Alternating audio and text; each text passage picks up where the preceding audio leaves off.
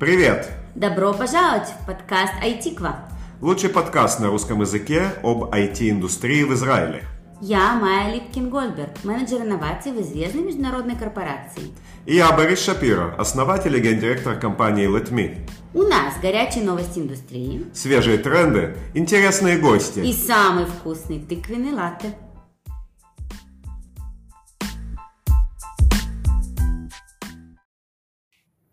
Всем привет! И мы снова в эфире. Со мной Борис Шапира, наш ведущий. И а, мы встречаемся с Юлией Штенгар. Э, Юля – директор акселератора инновационного центра в Тель-Авивском университете. Она обладает степенью магистра компьютер-сайенс, технологическим и предпринимательским опытом.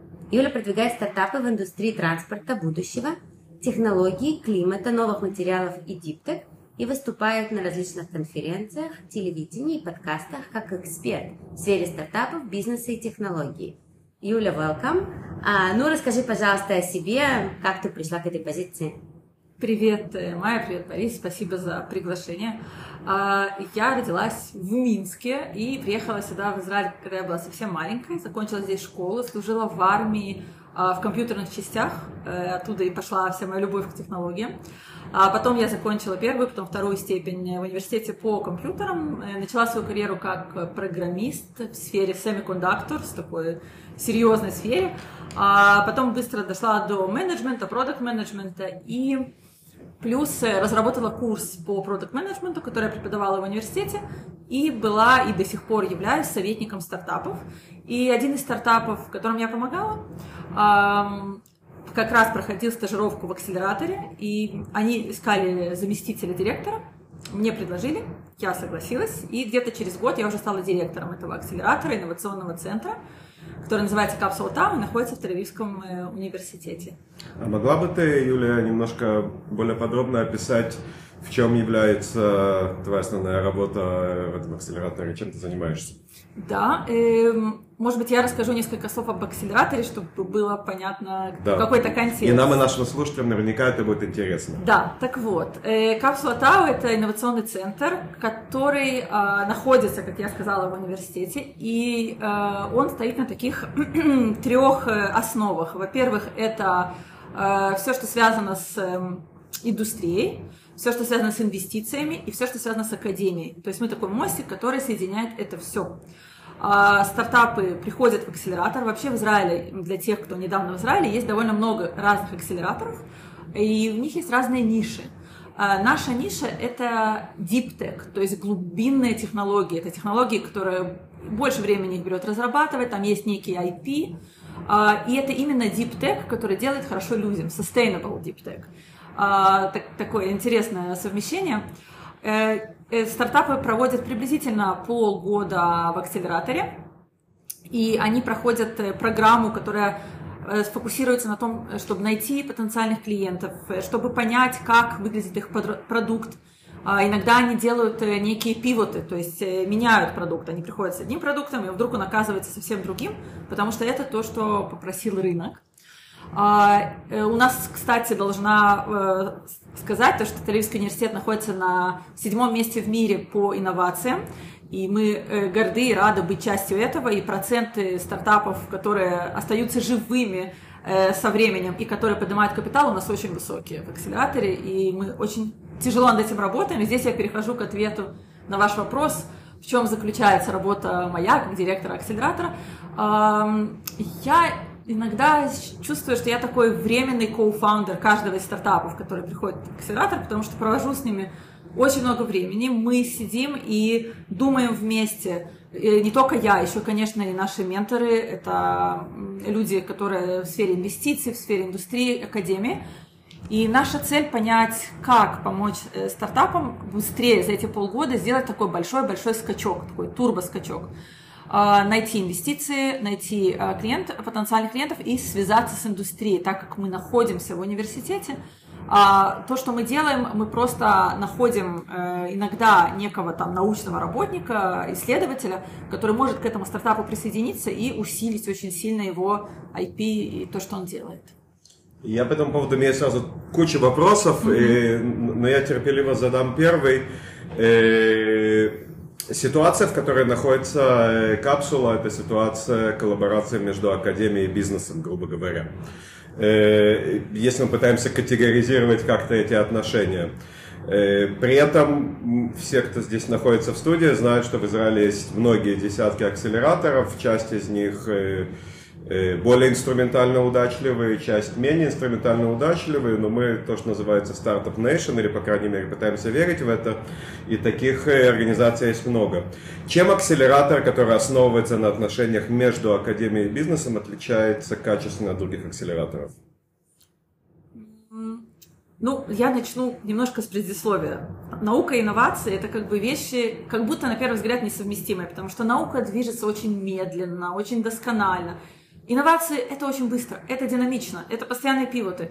И то, что мы пытаемся сделать в, так, в нашем акселераторе, то есть что в нем необычное, это вот эта связь между, найти какую-то общую э, скорость между медленным и доскональным и быстрым и меняющимся. Это довольно серьезная работа, а, которая происходит у нас, э, скажем так, почти каждый день с, со стартапами. Если есть, то есть не, не каждый стартап будет обязательно связан с академией, но если мы видим, что есть такой потенциал, то мы создаем вот этот мост, который позволяет э, создать диалог между стартапом. Я могу дать пример. Вот, э, предположим, к нам шел стартап, который занимался, то есть они написали софт, который с помощью, ну, из сенсоров берет всякую информацию и занимается оптимизацией энергии.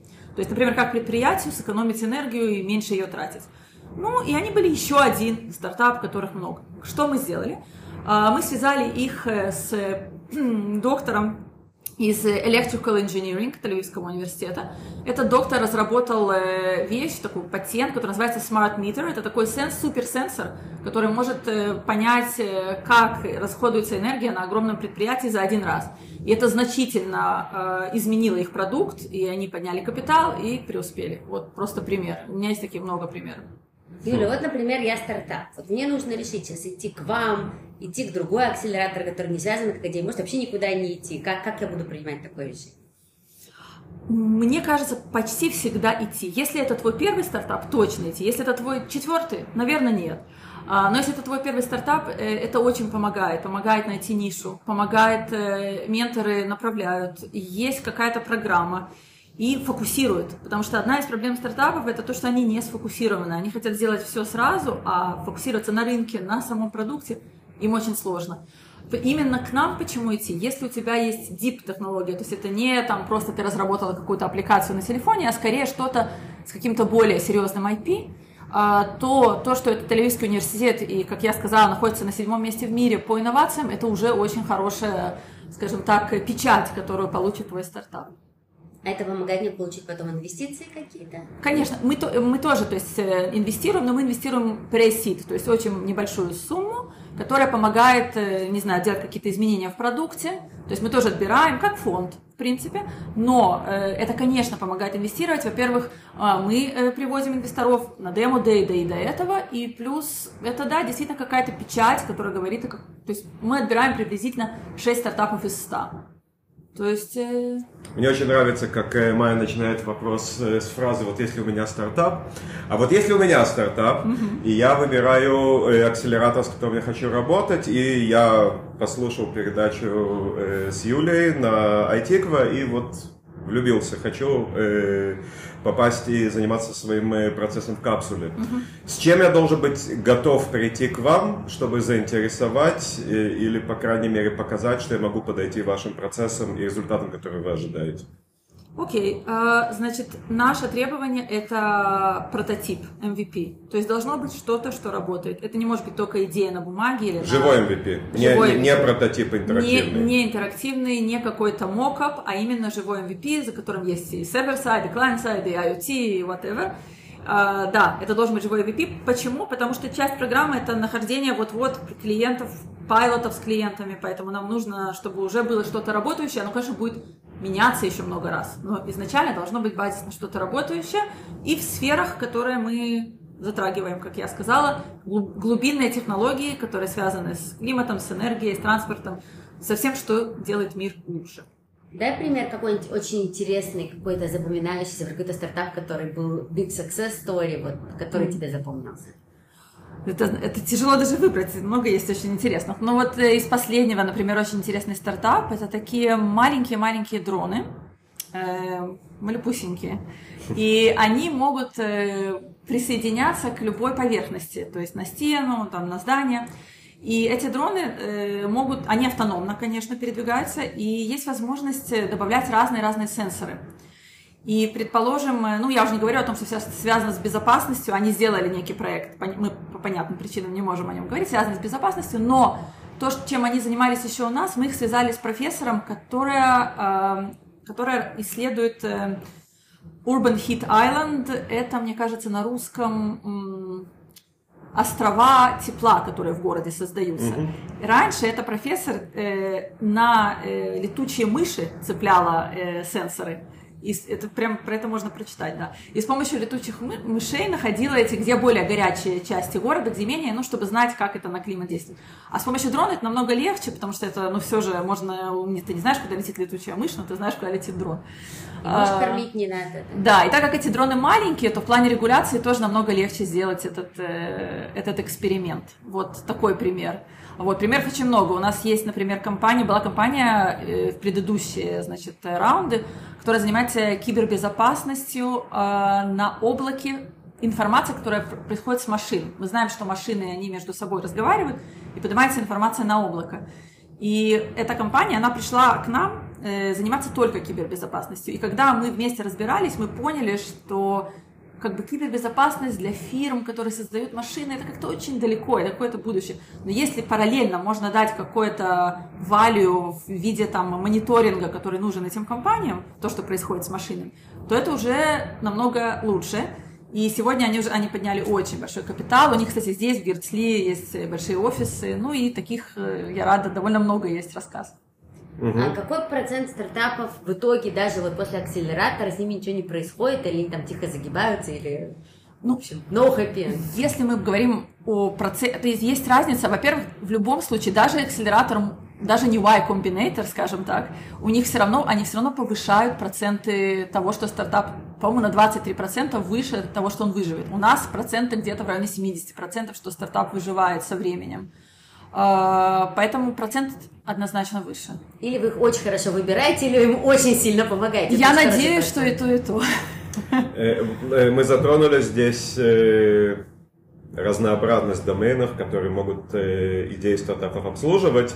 И пример, который был приведен, это, в принципе, defense стартап, в, по сути своей, который производит э, технологическое решение, которое может использоваться в системах безопасности.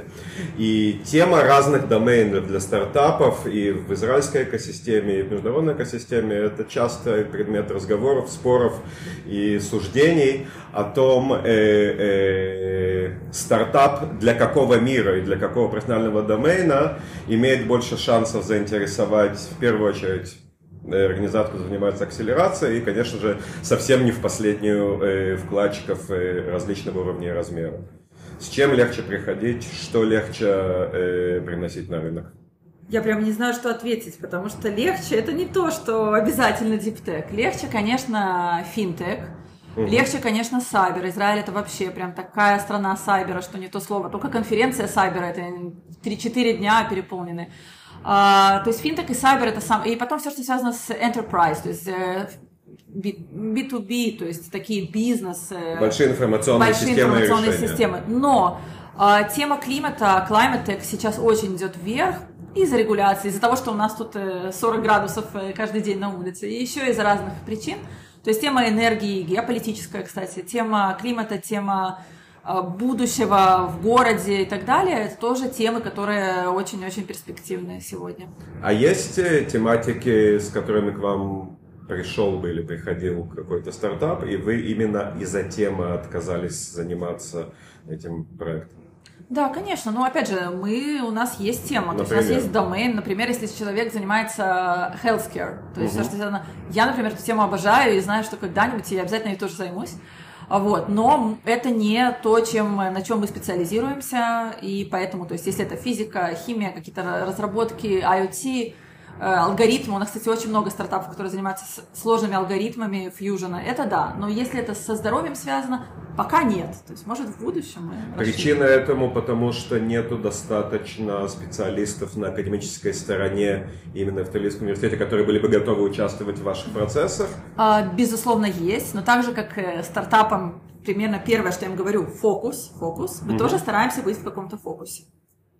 Понятно. Скажи, у тебя нет иногда вот такого ощущения, что хочется прям самой открыть стартап, а то ты смотришь на такие прекрасные стартапы, никогда вот эти ошибка предпринимательства не просыпается и говоришь, я тоже сделаю такой? Майя, каждый день. Во-первых, из-за того, что я с ними постоянно что-то разрабатываю, я и сама чувствую, что у меня стартапы, их много.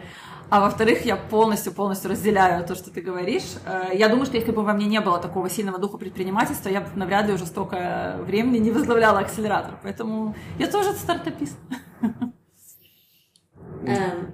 Да, и, и, и у меня куча вопросов, и мы немножко по кругу идем вопросами. Я надеюсь, что достаточно легко следить за нашей беседой. Приходят стартапы и приносят идеи, процессы, э, команды, которые делают стартап. И это тоже тема, которая очень часто обсуждается. В не последнюю очередь э, людьми, которые привезли сюда свои стартапы из стран бывшего СССР, например, в последние годы. Э, и я постараюсь э, политически корректно э, упаковать свой вопрос. Важно ли, и если да, то кто важно, чтобы был в команде, которая приходит со стартапом? Я имею в виду коренные израильтяне, не коренные израильтяне, может быть, специализации на рынке э, и тому подобное. Ну, интуитивно первый ответ все же, наверное, он...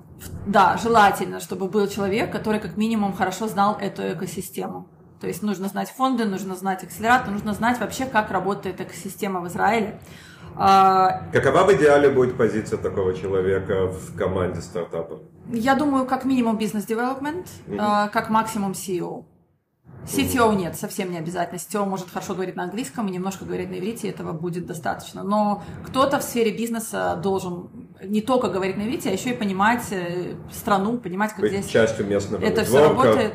Да, это будет намного легче, тем более, что когда вы приходите к инвесторам, инвестора, они, значит, в сфере риска, ну, но меньше всего они любят рисковать. Это вот прям такая, такой парадокс.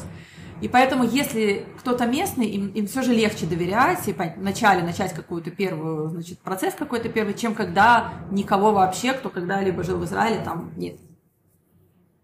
Вот э, у нас много стартапов, которые ты видела лично, да, мы тоже видели. А как ты считаешь, какие главные вот ошибки они совершают, э, да, э, и почему как бы это является фактором риска? Хорошо. Это, это всегда интересный вопрос. Я, наверное, даже сразу и решение дам вместе с ошибкой. Отлично. Да, ну вот. А то что просто ошибки. Во-первых, я хочу сразу сказать, что так как я рассказала, я такой, как тоже стартап, э, стартапист вместе с ними, я не говорю это с высока, я говорю это с опыта. То есть это просто пришло с опытом работы. А, наверное, первая ошибка это будет такое романтическая ошибка, это влюбленность. То есть э, люди приходят, с, и они влюблены в свою идею. Они настолько в нее верят, что их просто, ну, ну, ну не сдвинешь с этой идеей. И, как правильно говорят, нужно влюбляться в проблему, а не в решение. Потому что, когда ты влюблен в проблему, ты можешь быть гибким. И вот это решение этой проблемы – это быть гибким, э, слушать рынок, слушать фидбэки менторов, э, акселераторов, неважно, где ты находишься и кто дает тебе эти фидбэки, ну, кому ты доверяешь, конечно, поэтому влюбленность это первая такая ошибка. Надо все-таки влюбляться в проблему, а не в решение. Вот. А, еще одна ошибка. Это ошибка, которая... И у меня тоже есть э, такой, скажем так, пример. Значит, э, пришел, ну, мы отбираем стартапы, то есть у нас есть такие дни, когда приходит много стартапов, и пришли замечательные ребята, они доктора по физике, и у них был супер-супер там лидар, это такой радар, который видит в темноте, ну, очень интересная технология.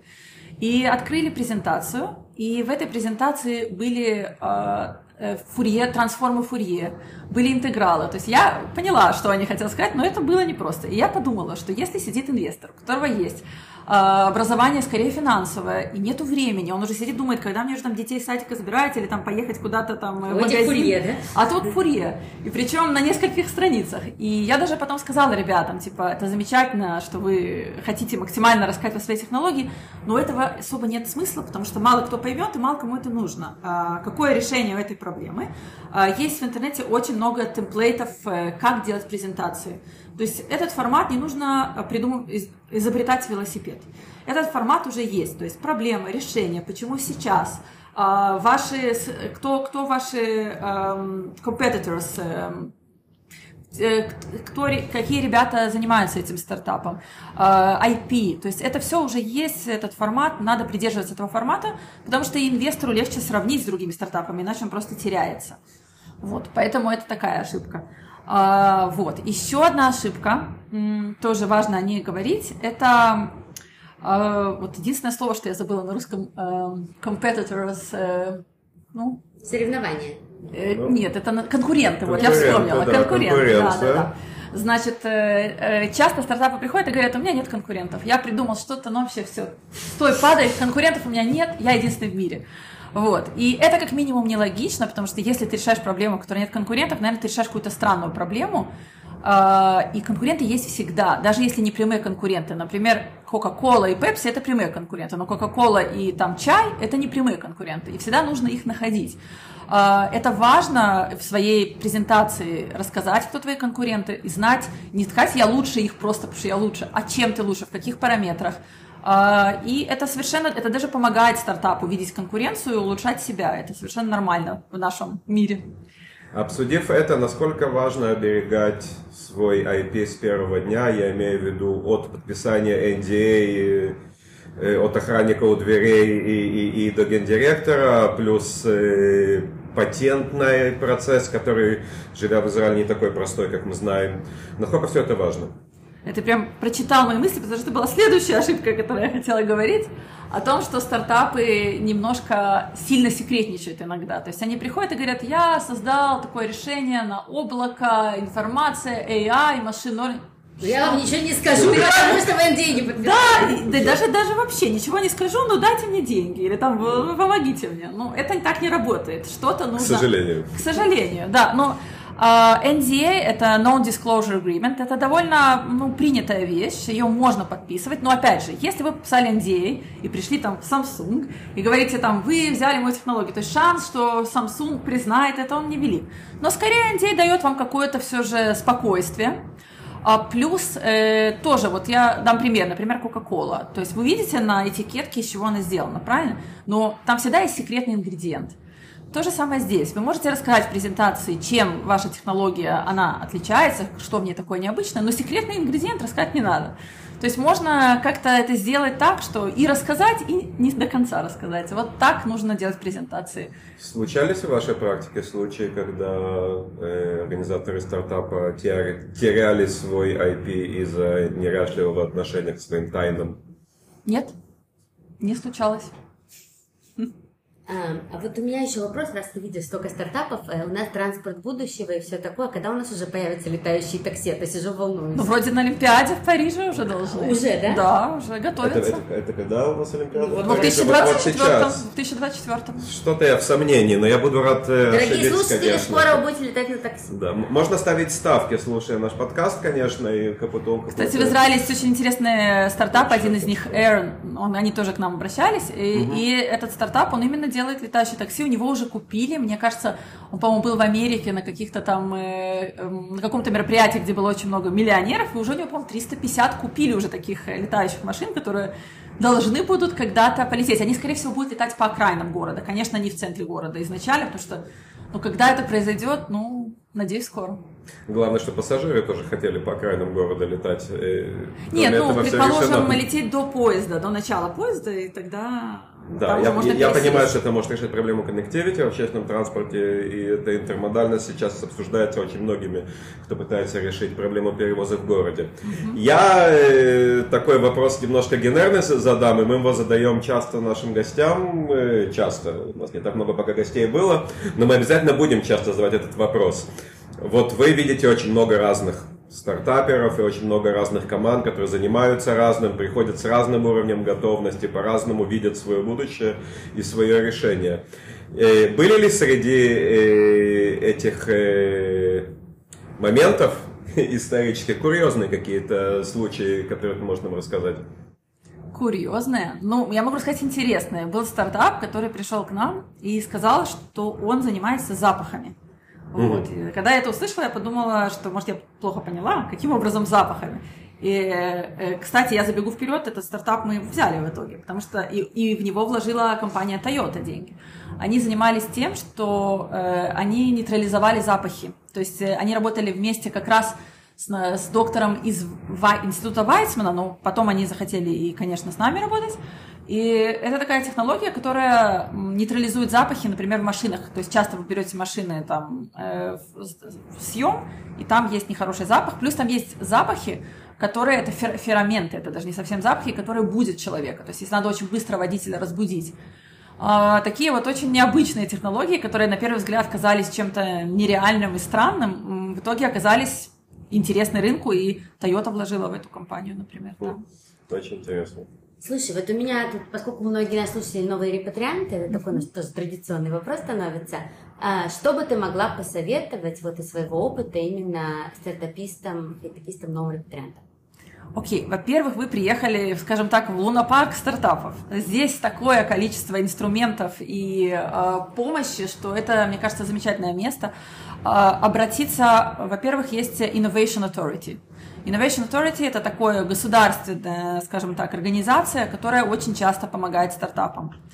А, обратиться в акселераторы, обратиться а, в некие, ну, в любые организации, а их здесь очень много. Есть, например, такой портал, который называется Startup Nation Central, и в Startup Nation Central можно найти очень-очень много референсов. Э, есть портал, который называется IVC, в котором тоже есть очень много информации. Я рекомендую вам не создавать стартап одному. Вот это да, один в поле не воин. То есть нужно найти команду, желательно кого-то местного, и не бояться. Знание иврита, оно, может быть, и помогает, но если вы хорошо знаете английский и какой-нибудь язык программирования, то, в принципе, у вас уже есть многое для того, чтобы открыть здесь стартап. Здесь очень много инвестиций, много э, фондов, поэтому очень хороший климат для стартапов. А вот э, ребята, которые приезжают, э, в том числе из стран бывшего СССР, это и новые репатрианты, люди, которые вынужденно выехали э, после начала войны, э, приезжают сюда в Израиль и находят здесь вот этот весь этот лунопарк, э, о котором мы говорим. И вопрос заключается вот в чем. Часть этих ребят там, в Москве, в Питере, в Новосибирске, или даже в Киеве, или в Днепре, уже прошли некую часть своего стартап-процесса, не знаю, дошли до MVP, начали заниматься инвестициями, возможно, получили инвестиции, теперь эти инвестиции слегка замерзли э, в разных российских банках.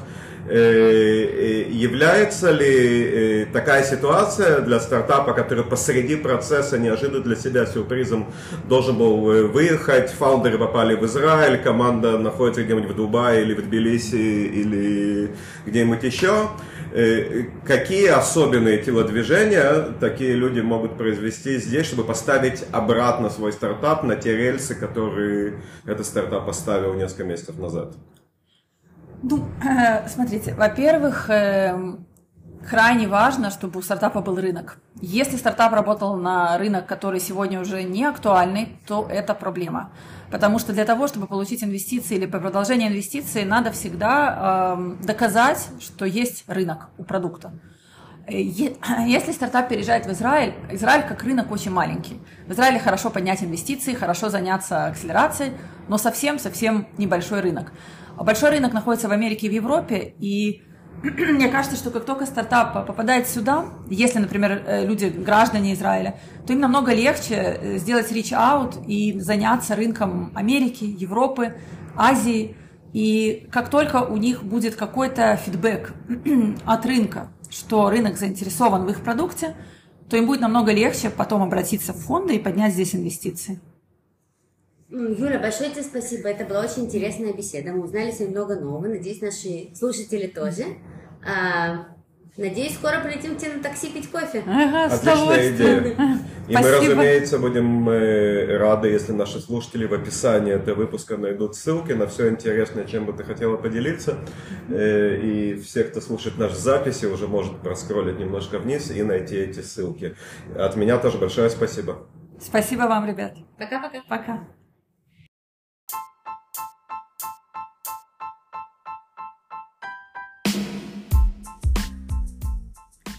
Спасибо, что слушали подкаст Айтиква. С вами были Майя и Борис. Надеемся, было интересно. До новых встреч!